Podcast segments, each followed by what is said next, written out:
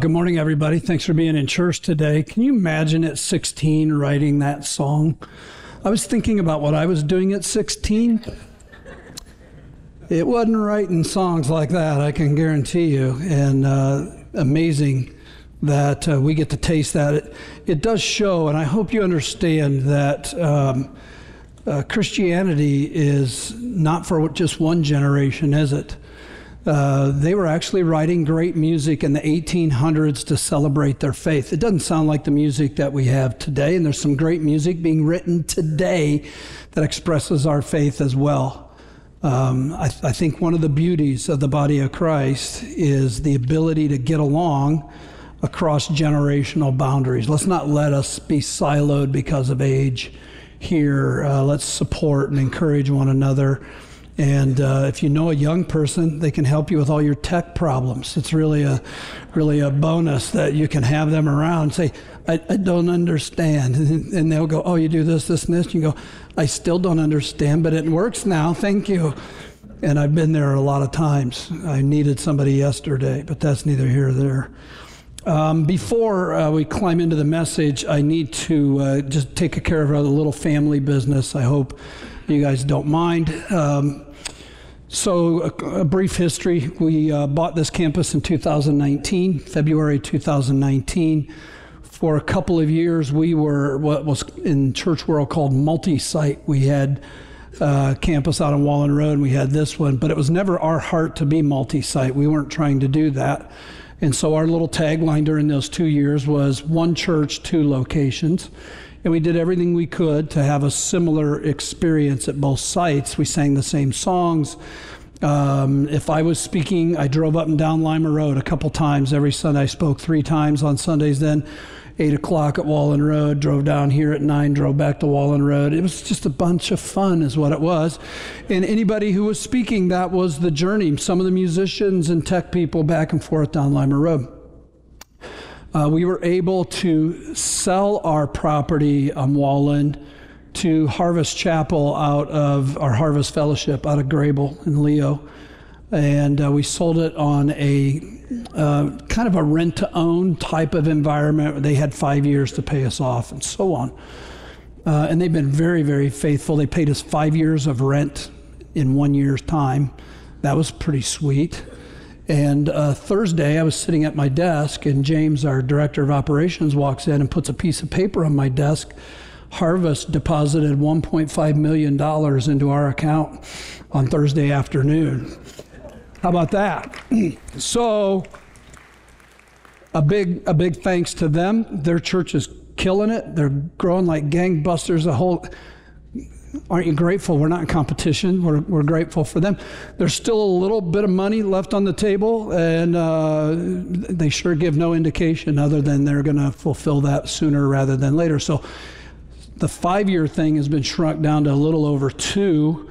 But here's what I ask you if you would do this creates all kinds of decisions and would you just hold your elders up? We, we met Thursday morning. We didn't even know about it. And Thursday afternoon, it's in the bank account. And now we haven't even had a chance to have a meeting and stare at each other and go, what are we going to do with this? But it's a fun problem, but it's still, we want to do it right. And if you would just pray that our hearts would be good, that, you know how money goes? Money has a tendency to cause people to be weird. I don't know if you've noticed that or not. When it shows up, people get odd we don't want to be, we're already odd enough. We don't need another layer of, of oddness. But um, we're excited about that opportunity. I think it's going to free us up to go after our campus in ways that we've been praying about and hoping for. And uh, we'll, we'll, keep you informed of that. I just wanted you to know it's pretty cool, right? And uh, so thanks to Harvest and thanks for your faithfulness. And uh, I wished I could tell you what it all means. I don't know yet. Uh, all I've done is sit around and scribbled on pieces of paper what it could mean. And I'm usually wrong when I do that. So that's why there's a group of us. All right, we're in the book of Hebrews. If you have a Bible, I invite you to turn there. If you're uh, not sure where it is and you have a chair Bible, it should be page 1001 unless you get one of those weird Bibles that went back to zero at the New Testament, and then I have no idea what page number that is. I'm going to have to figure that one out. But uh, regardless, um, in the sports world, there's often uh, debates about uh, the greatest. Um, who's the greatest of all time? Who's the best this? Who's the best that? They call them the GOAT, um, the greatest of all time, the GOAT. Um, so in basketball, uh, it's frequently debated is it Michael or is it LeBron? Uh, how many Michaels are there in the room? Are there any LeBrons? I had one LeBron last hour. Everyone else was Michael. And, and all of us, oh, I got one, Le, I got a LeBron? Perhaps? I love perhaps. Way to be decisive. He's in charge of the 1.5 million. He knows exactly what he's doing. and I always watch LeBron, and LeBron, you know, sometimes he's always on the floor like he got shot or something. It's like you can't be the greatest if you're laying on the floor. Michael would have danced on your forehead and then stuffed it over you. You act like you're a soccer player or something, right? Anyhow, so the debate goes on, and I'm sure there's a bar somewhere uh, where they're debating who's the greatest quarterback. Is it Brady or Montana? We could go on and on and on and on. And these are fun little conversations. And, you know, we always think our generation was better than the new one, that's better than the old one. Who knows? Um, but what's interesting in the book of Hebrews? Is that so wait, let, me, let me finish that thought. So the, what you do is you compare greatness to greatness and say who's the greatest right? So in the book of hebrews that's what's happening with christ. You have the greatness of jesus being compared with all the greatness of the old testament in coming to the conclusion are you ready? And it, this is hard for me to say but i'm going to say it that jesus is the goat he is the greatest of all times. And there's nothing close to that. I just summarized the whole book of Hebrews for you. I don't even know why we're going to study from here out. We got it all covered just in that one statement. Jesus is the goat. Let's go to chapter 11 and let me uh, give you uh, some thoughts about this, and we'll get back to our passage today. Chapter 11 of the book of Hebrews. Now, this is often called the Hall of Fame of Faith. And it basically runs through the whole Old Testament and highlights these amazing people of faith. It starts in verse 4 with a fellow named Abel. Uh, then it goes to Enoch and Noah and Abraham and Sarah and Isaac, Jacob, Joseph. Verse 23, Moses is highlighted.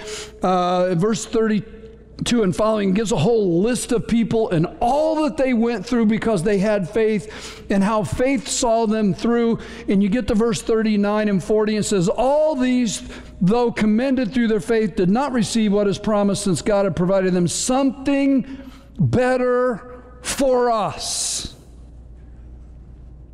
That apart from us, that they should not be made perfect. What? So there's something better than the greatest people of the Old Testament. So, chapter 12, verse 1.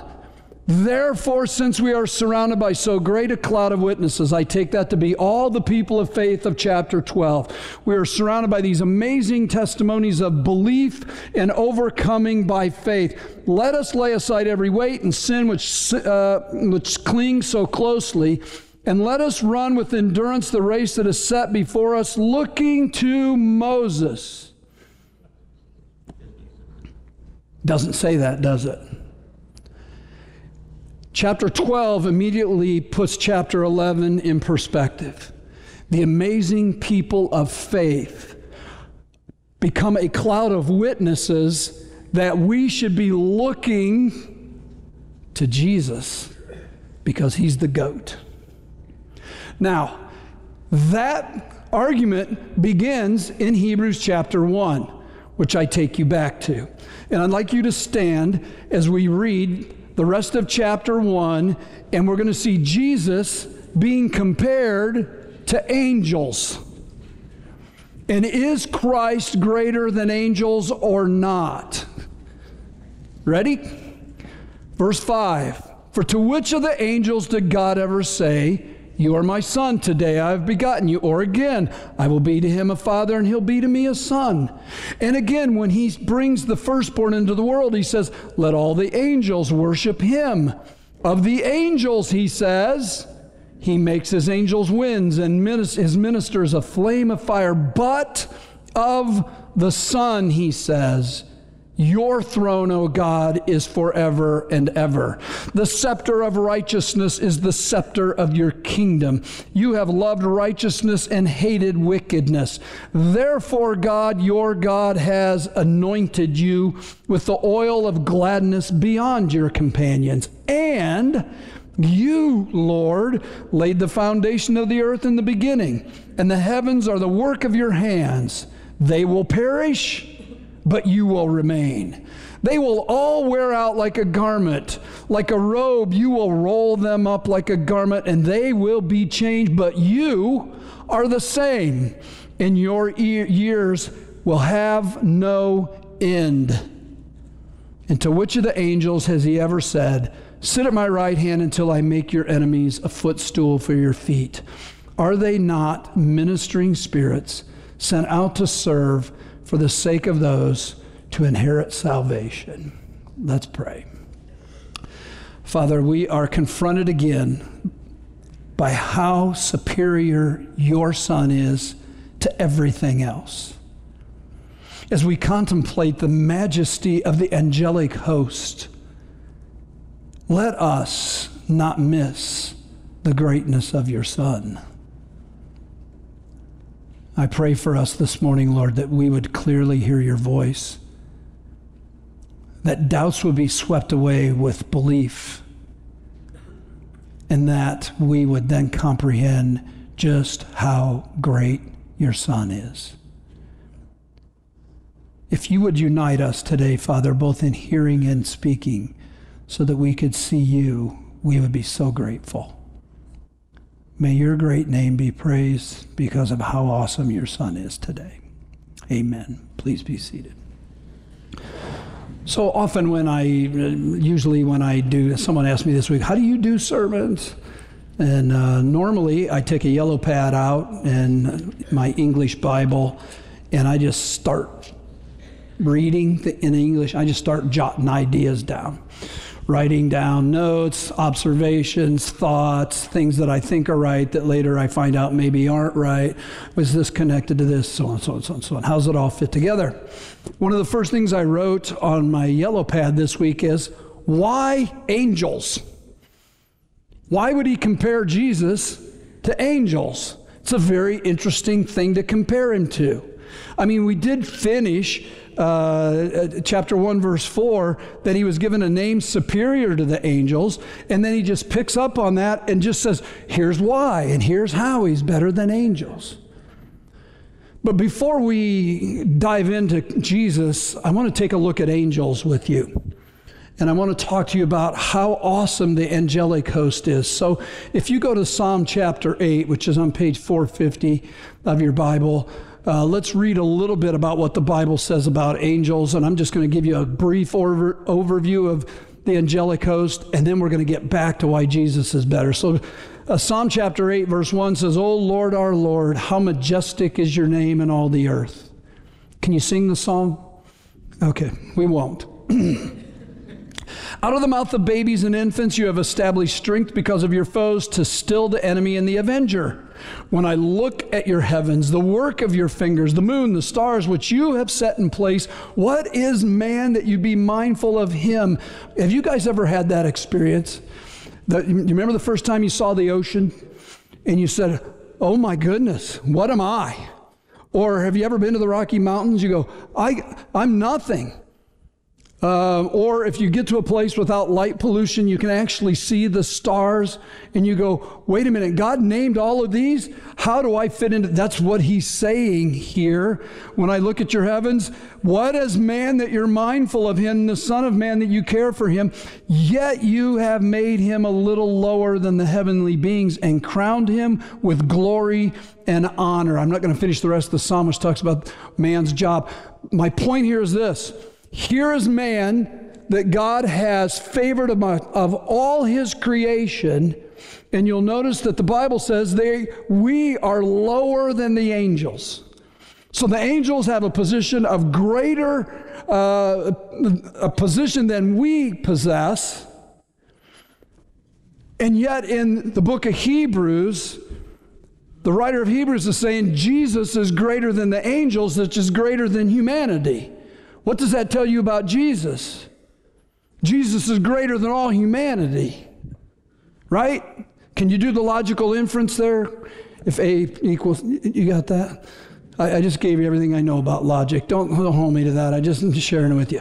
Now, I'm going to go over how angels are superior to man with you. Okay? So I'm going to give you, what, three things, and there could be 10. Uh, this is a, a, survey, it's not a deep dive of an angelic uh, position. So, first, how are angels superior to man? By their position. Um, here's what we know about angels. And I'm just going to spot a few passages. We won't look them all up. First, they are created beings according to Colossians chapter 1, verse 16. Christ made them when he made us. Second, they cannot die. Isn't that interesting? Uh, Luke chapter 20, verse 36 angels don't die.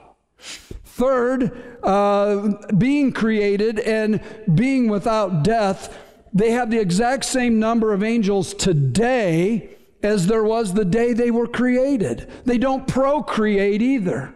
So they're not given in marriage. There aren't any new angels.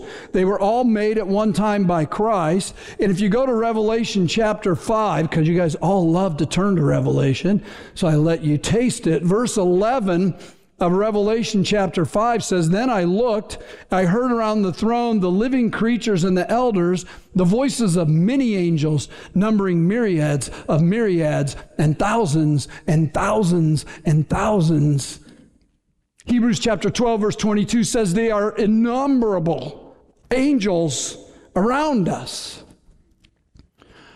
Pause. Let's think about that for just a second. We need to understand, you guys, there is a spiritual, angelic reality today. Today. The same number from it's still here today. They're warming up their voices for Revelation 5, right? I'm sure they'll sing the four hymns that we had today written. I don't know what they'll do. Um,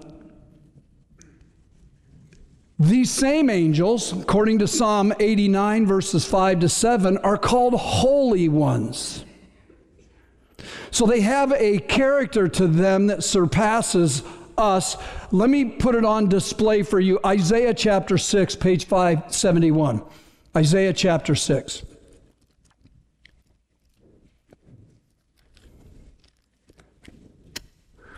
In Isaiah chapter 6, verse 1, it's the year that King Uzziah died.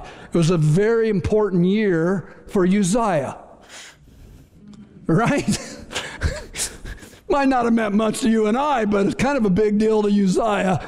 It's his last one. Anyhow, I saw the Lord sitting upon a throne, high and lifted up, and the train of his robe filled the temple. Above him stood the seraphim. They had six wings. He covered his face. With two, he covered his feet. And with two, he flew around. And one called to the other, Holy, holy, holy is the Lord of hosts. The whole earth is full of his glory. And the foundations of the thresholds shook at the voice of him who called. And the house was filled with smoke. And I said, Woe is me, for I am lost. I'm a man of unclean lips, and I dwell in the midst of a people of unclean lips, for my eyes have seen the King and the Lord of hosts. So the angels are in the presence of the living God. What do they say when they're in his presence? Class, what do they say? Holy, holy, holy. What does man say when he's in the presence of God? Uh oh. Right?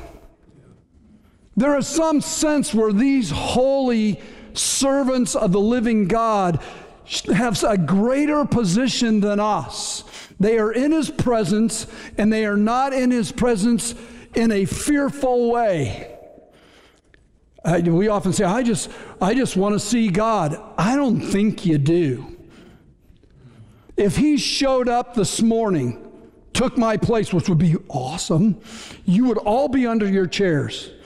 You would want to run out the door. You do not want to be in his presence because what? Woe is me. I am undone. I am exposed for the unclean human being that I am. But his angels are holy ones. See, they have a superior position. Second, they have superior power. I'm not going to go into this in great depth, but let me give you three passages. We won't look them up, but I'll talk about them. Second Kings chapter 19 verse 35. Guess what happens there? One angel, one wiped out 185,000 Assyrian troops. One. He was a Navy SEAL angel, is what he was. And he took it to him, put a beat down on him. He put a whole Jason Bourne on him. He, he went off on him. and took care of business. And 180, he was protecting the people of God. And he fought for the people of God as he was commanded by God. And he took out 185K all by himself. 2 Kings 1935. Second, two passages in the book of Acts, chapter 5, chapter 12. Our buddy Peter got arrested he gets thrown in jail. Guess what happens to him while he's in jail? An angel shows up and says, Come on, Pete, time to go. In chapter 5, he grabs Peter and says, We're going. Peter goes, Oh my goodness, I thought I saw a vision. I guess this is real. Takes him outside. The door's open. The, the, the guys all fall aside. And he's out. Chapter 12, Peter gets arrested again. What's up with Peter getting arrested all the time? We should ask these questions. Anyhow, he's arrested again. He's thrown in jail. Angel shows up. The people are praying, Hey, Lord, it could be great if we could see Peter again. You remember the story? And then Peter comes out of jail, goes and knocks on the door where everybody's praying for him. And the little girl goes, Hey, Peter's at the door. And they said, Stop bothering us. We're praying for Peter. They said it's his angel. That's what they said in Acts chapter 12. I don't know how to break Peter out of jail and get past all the Roman guards, but the angel did, and it was a nothing burger. Just took him right out of there. Matthew chapter 28, verse 2. Our Lord, buried in the tomb, giant rock rolled over the door, sealed for the Romans, guarded by the Roman soldiers. And the angel shows up, it says, with an earthquake and flicks the stone away. I don't know. They breathed it away. He moved it away, and then he took a seat on top of it and waited for the girls to show up. What no men could do, angelic hosts have the power to perform. It's amazing. Remember, they're still around. Third, the purpose of angels um, we're told in verse 14 of chapter 1 that they are ministering spirits. They are sent to serve um, and do the bidding of God.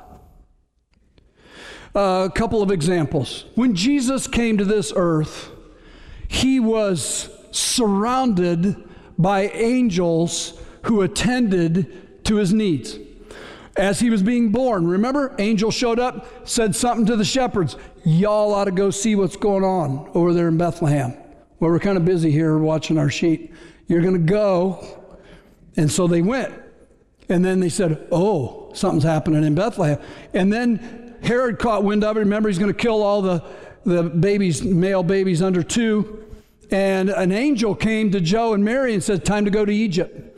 That's in, uh, let me get my, uh, Luke, or excuse me, Matthew chapter 2, verse 13. Angel shows up, directs mom and dad. Okay, now you can go home. Matthew chapter 4, verse 11, Jesus goes through the temptation. When the temptation is over, the angels came and ministered to him. Chapter 4, verse 11. Gethsemane, Jesus is praying. He's getting ready for the cross. You remember the intensity of the prayers? His sweat was like drops of blood. The angels came and supported him. At the resurrection, the angels came and were with him. Acts chapter 1, verse 10, at the ascension, everybody's looking up, and guess who joins them? The angels are there with him, going, What are y'all looking up at? Time to get to work. And when our Lord returns, Matthew 25, verse 31, he will return with those myriads and myriads and the thousands and thousands of angels. This Jesus and angel people kind of working together, right? But that's not all. They minister to us as well. I'm going to give you three ways. Psalm 91, uh, page 497.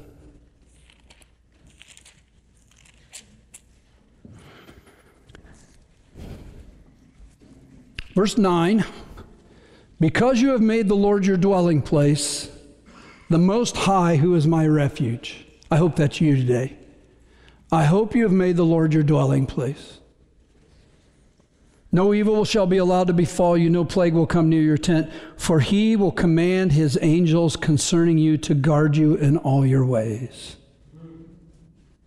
On your behalf, dear friends, the angelic, almighty, pure, holy host of heaven watches over you. Not bad, right? Now, uh, Daniel chapter 9, page 747.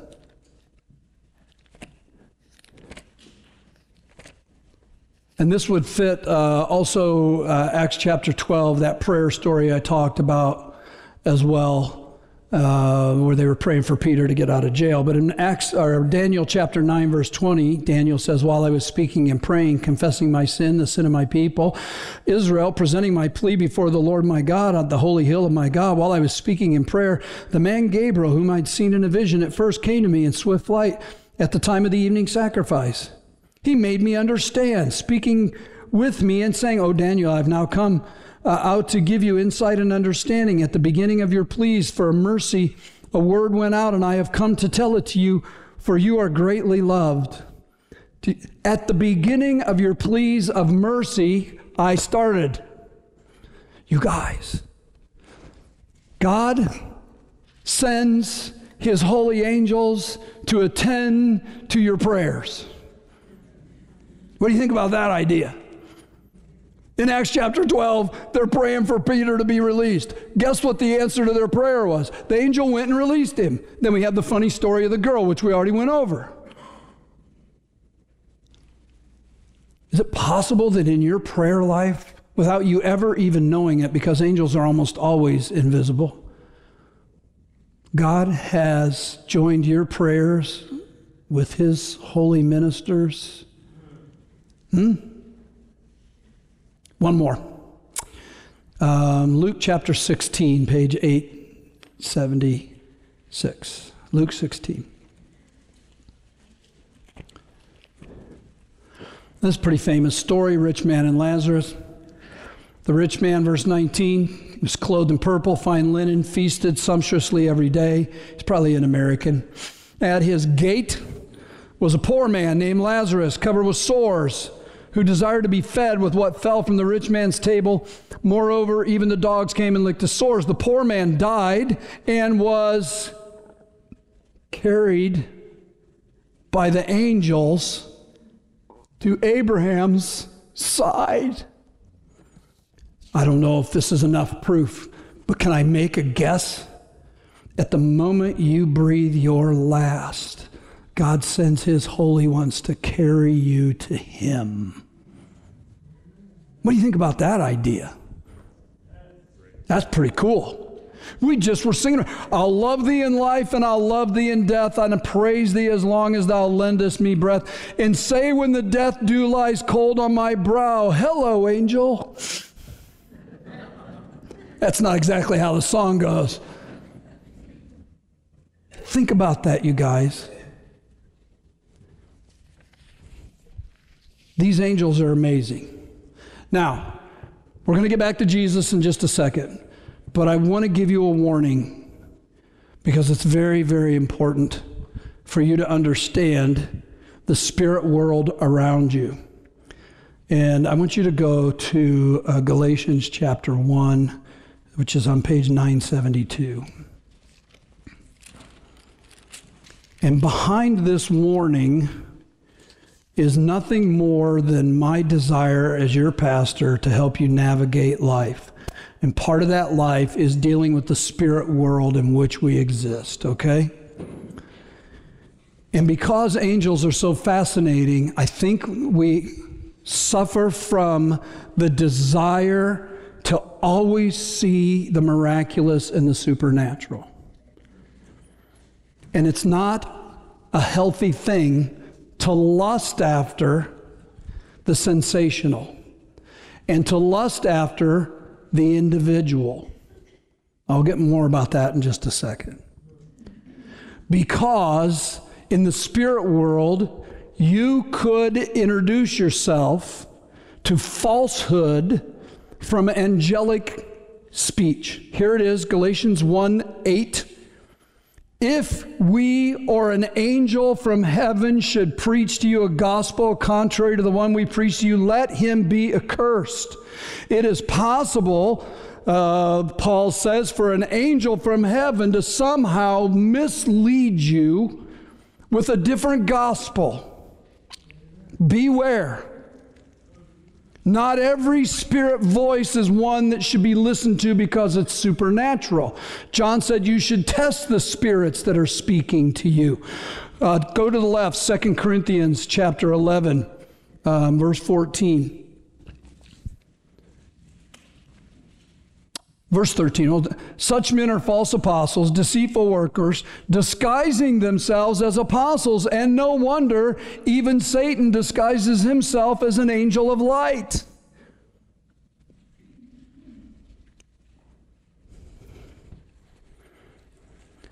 Um, one last one. Chapter 12, 2 Corinthians, verse 7 to keep me from becoming conceited because of the surpassing greatness of revelation of the revelations a thorn was given to me in the flesh a messenger of satan to harass me to keep me from becoming conceited there are three instances i just highlighted for you of the angelic host doing evil things I have not gone into the whole demonology thing. That's for another day. Maybe we'll do a steps class or something on angelology someday. Point being said, if you find yourself in your spiritual life thinking that the miraculous, the supernatural, the phenomenal ought to happen every moment of every day, you open yourself up to great deception. You open yourself up to being duped. I would tell you, and I mean this with, with no malice in my heart, that one of the greatest problems of the charismatic movement was to take the supernatural and, create, and call it as common as the everyday sparrow. And then to package the supernatural as an individual experience. By doing both of those things, they opened people up to demonic deceptions at a very high level. Let's be very honest. Most of our Christian life is pretty mundane and ordinary. There are occasions where we go, I'm on the mountaintop. Most of the time, we're slugging it out in the slough, in it, aren't we? It's hard. And so when someone steps up to you and say, Well, if I introduce you to the supernatural and you can have it for yourself, this is going to be the great. You're like, I want that. And I'm just begging you, be careful. You're going to end up in Johannesburg drinking great Kool Aid. You're going to buy some new Nike sneakers waiting for the comet to go by. And the young people are going, What are you talking about? And you guys know what I'm talking about. The FBI is going to knock on your door in Waco. You're going to lose your life. I feel constrained to warn you about that because I see it in people's spiritual lives all the time. They prove they're spiritual by their supernatural encounters. I'll give you a story. You guys need a little mental break. I'm coming at you pretty good here. You ready? So a new couple comes to our church. They're brand new. I don't know them. They don't know me. They make an appointment. We'd like to introduce ourselves. Swell. This happens all the time. I meet with them. They walk in. They're holding hands. They seem to genuinely love. I don't know anything about them. They come in. They sit down. They continue to hold hands. Always a good sign. Uh, we usually arrange the furniture to find out how bad the marital strife is by putting a love seat there. Are you going to sit in the love seat or are you going to sit across the room in the separate? Okay, now we know. Here we go. Anyhow, they're sitting on the love seat. They're holding hands. They're talking. And they're a little older, they've been around, they've gone through failed marriages and found each other later. And here was their story. We met on E Mingle, Christian Harmony, and I did those backwards on purpose just to have fun with you. They, they, they, they, were online dating, is what they were doing. They discovered each other, thought they liked each other. And if you've ever met anybody who's actually survived and made it through online dating, there comes the day where you meet. Where it goes from theory to reality, it goes from online to, okay, you have way less hair than I thought you did. How old is that photograph of you, anyhow? Oh, it's um, it was my uh, college graduation picture. Thanks for noticing. I know I'm 63, but boy, did I look good at 20. I was going to show. Anyhow, so they meet each other, and it's the day of the meet, and the and the bride, the, the, the wife, is walking in the restaurant, and the Lord spoke to her. This is her words, not mine and said, This is the man you will marry. Go sit down, have a piece of pie, do their thing. They get married, they're still holding hands. And a year later, the same lady comes to me and says, The Lord told me to divorce him. And I, I want to be as gentle and as kind as I. You need to stop listening to these make believe voices. He didn't tell you to marry him to begin with, and he sure isn't telling you to divorce him. He isn't going to tell you to do something contrary to what he's revealed to be true and pure and right, is he? But people want to have this supernatural experience.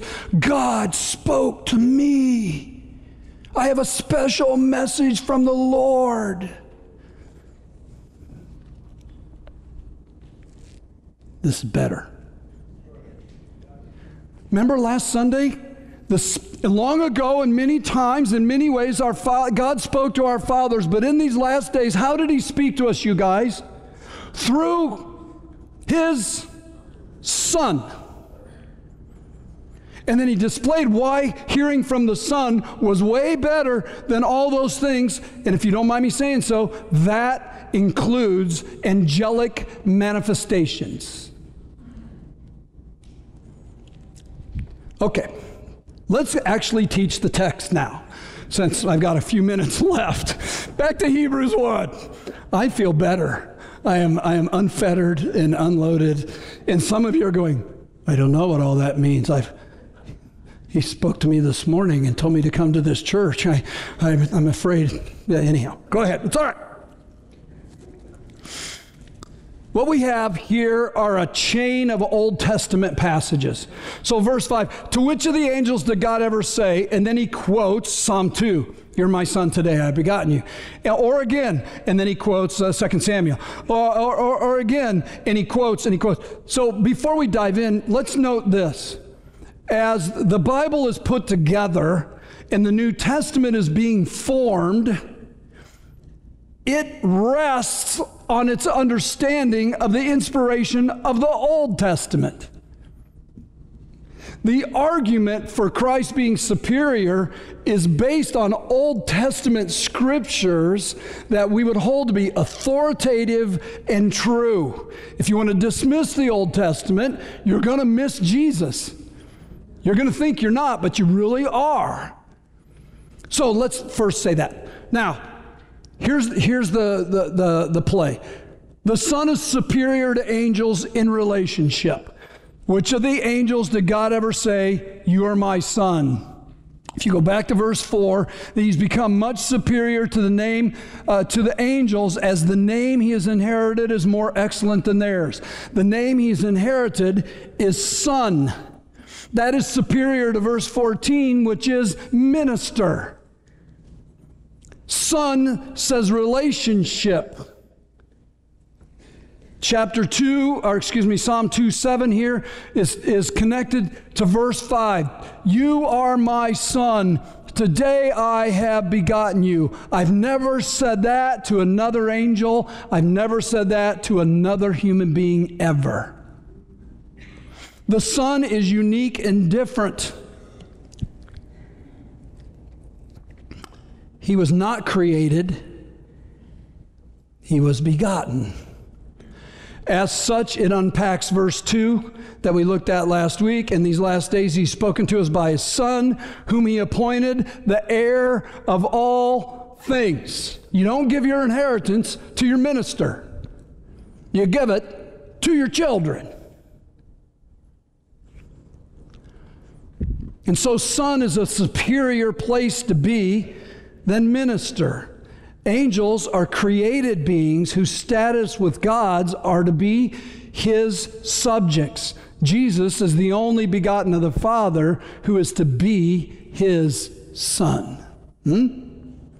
Second, the Son is superior in essence, verses 7 to 12. In verse 7 of the angels, here's what he says he makes his angels winds, his ministers flame of the fire. But of the Son, see, it's a contrast. Here's what he says about angels, but here's what he says about the Son. The comparison of verses 7 and 8 follows all the way through to verse 12, but it also unpacks the reality of verse 3 that we looked at last week. That is, he's the radiance of the glory of God, the exact imprint of his nature, and he upholds the universe by the word of his power. That is now being flushed out in comparison to the angels. This is a very important text for you to understand. So let's slow down a minute and read it. But of the Son, he says, that is, God says, wait a minute. God says to the Son, Your throne, O God, is forever and ever. Did you hear what it just said, you guys? You have God calling the Son God. That's a powerful testimony.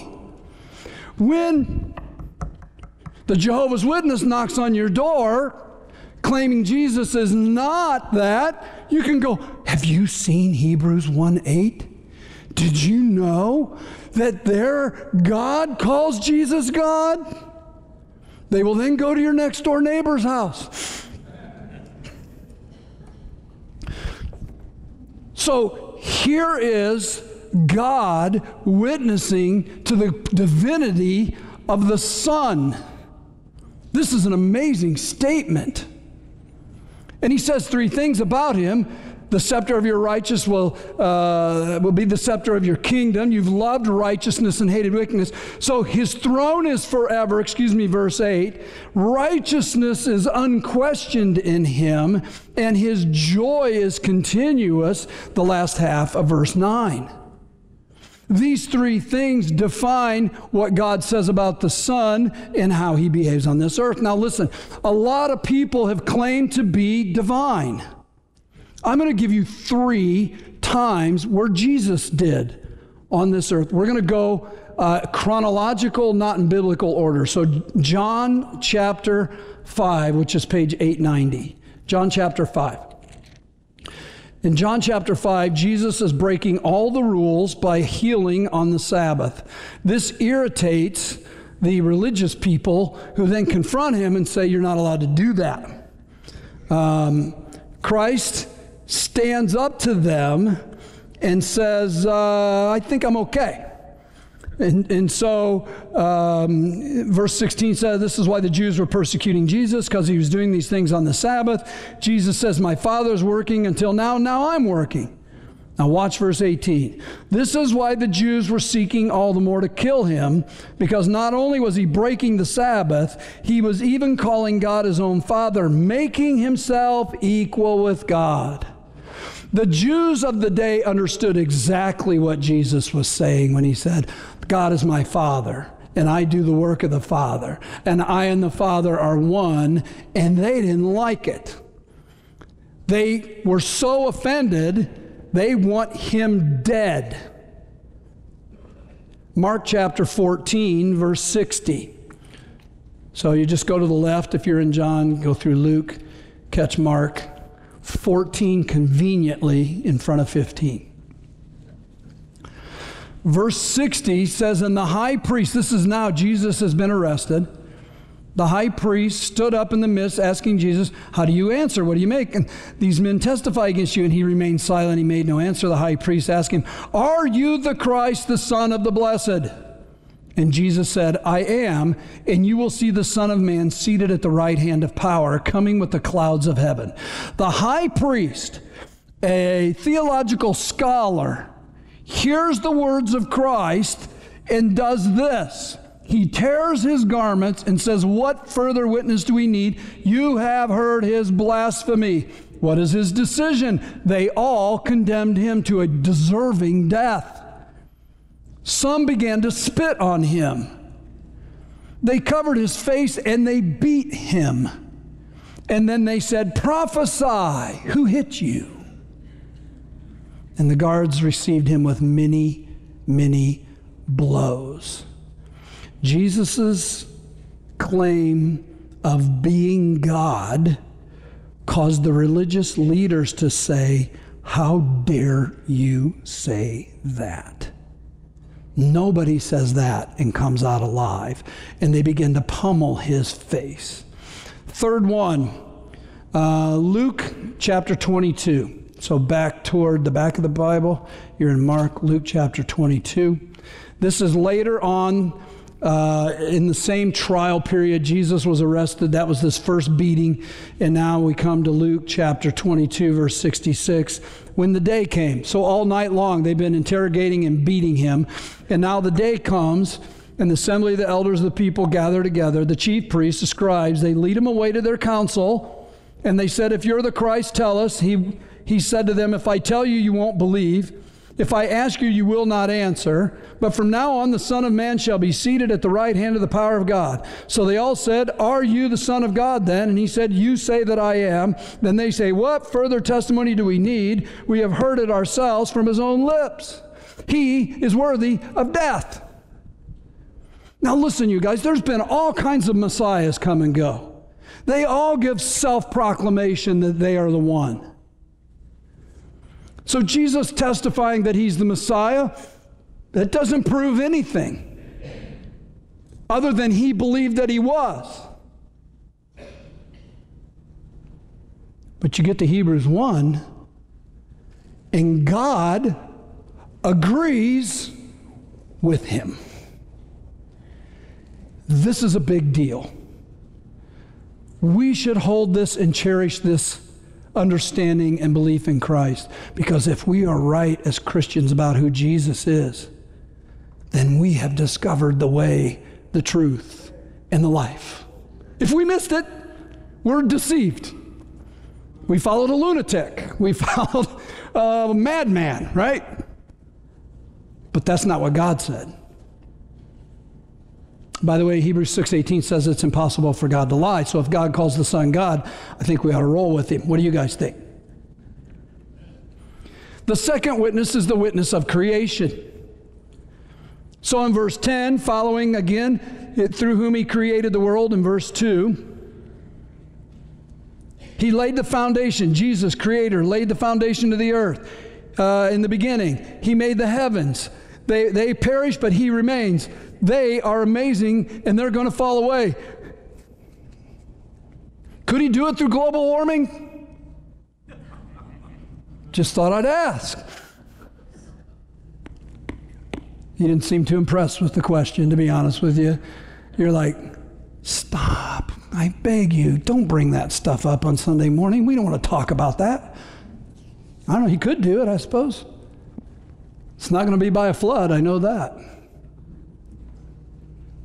think it will be by fire, though, if I remember what Peter said about it. Regardless, the Bible is portraying Jesus as the Lord of creation, who made the heavens, who laid the foundations, who will decide when it's all over, and he'll roll it up and say, You've done your job. But he will have no end.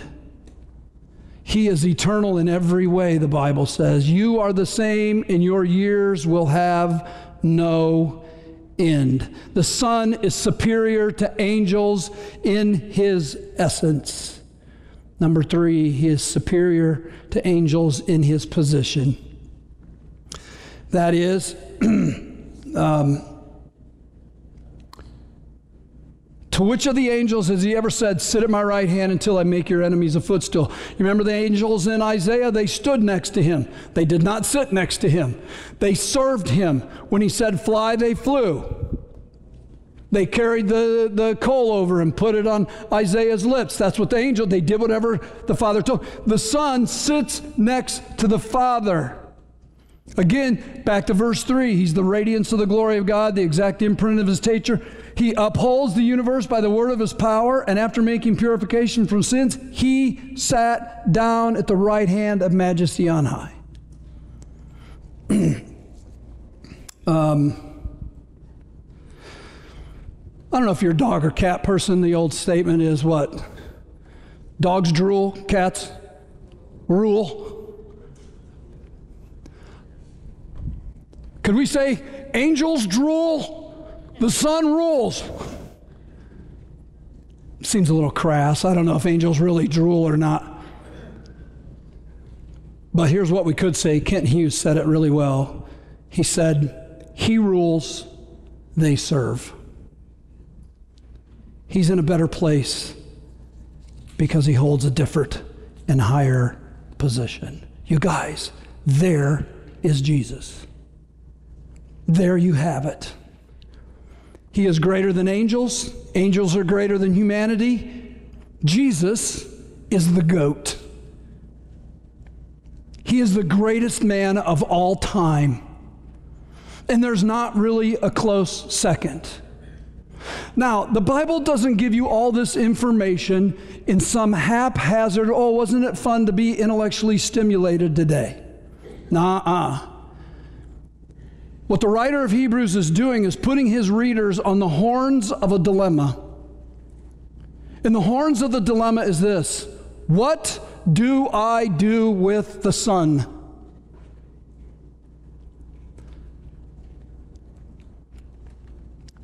Can I neglect this truth? Actually, we'll see it again next week. Chapter 2, verse 3. How shall we escape if we neglect such a great salvation? So the Bible puts forth Christ as greater than angels for a singular purpose, for you to understand that when He made purification for your sins, chapter 1, verse 3, when He made that purification for your sins and sat down next to the Father, He brings eternal hope to you. You cannot ignore the Son. You can reject Him, but you cannot ignore Him. Peter said in Acts 4:12, "There is salvation in no one else, for there is no other name under heaven given among men by which we must be saved." We cannot ignore Christ. And so I ask you today, where is your allegiance to the Son of God and God the Son? Have you understood that He is the greatest of all time? And He deserves absolute allegiance from you to Him as you trust Him to wash your sins away. And once you've had your sins washed away, you go, oh my goodness, my Lord and my God.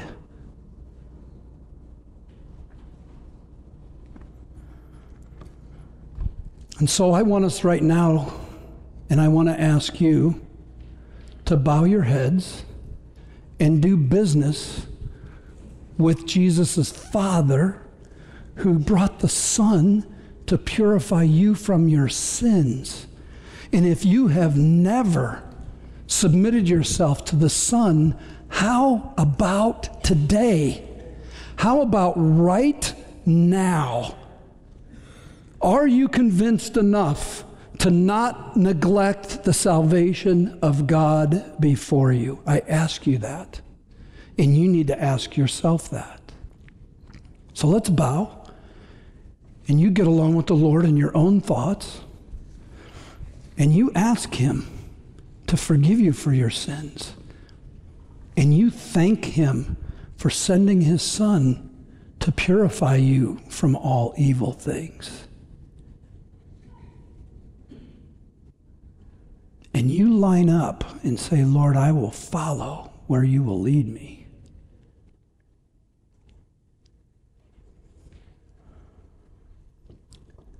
If you just keep your head bowed a little bit, I'm going to ask you if anybody in the room prayed that prayer, if you just raise your hand right now.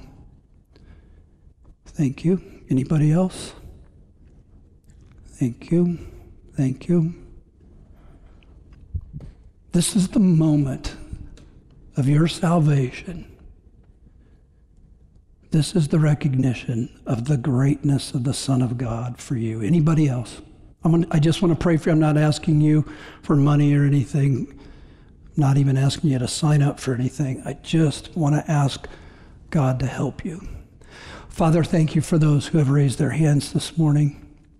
I pray for them because I know the evil one will come and he will attempt to snatch your words out of their souls. He will, he will sow confusion where you have brought clarity, and he will create doubt where you have brought certainty. And I pray for them today, Lord, that you would protect them. That as they have humbled themselves to believe in you, and that they would have salvation and the purification of sins, that they would know the greatness of your hand from this day forward. For you indeed are an amazing Heavenly Father, and we thank you for your righteous, holy, divine Son. Thanks for sending him to die for us. We are grateful. Please protect those who, again, Lord, acknowledge their desire to be yours. Thanks for hearing our prayers. Amen. If by chance, and you can ponder this, the step into a relationship with Christ is a step into a family and a friendship. And um, if we can be your church family, we'd be delighted to. Uh, we would pray for you, support you, encourage you, help you grow in that. You can fill a little card out in the back of the chair, throw it in the box in the back. We'll have someone contact you and help you in that journey. Um, we would be delighted to do that. Uh, when this service is over, we'll have some folks up front that could uh, pray with you and encourage you. I'm going to need you to help me there, Lynn, Dean. Um, and if anybody wants to come and be prayed with, we'll be happy to do that after we sing this song. Aren't you glad you're in church today? The Lord's good, man. We're fools. He's amazing. So thanks for being in church today. Hopefully, you've been encouraged, got to sing some great songs, and uh, be confronted with the Son. Listen, if we Christians are right, Okay? If you dismiss us, okay. But if we're right, here's what the Bible says This is the testimony that God has given us eternal life. This life is in His Son. Whoever has the Son has life. And whoever does not have the Son of God does not have life. If we're right, you need the Son. Don't miss him. He's awesome. You're dismissed. Thanks for being here.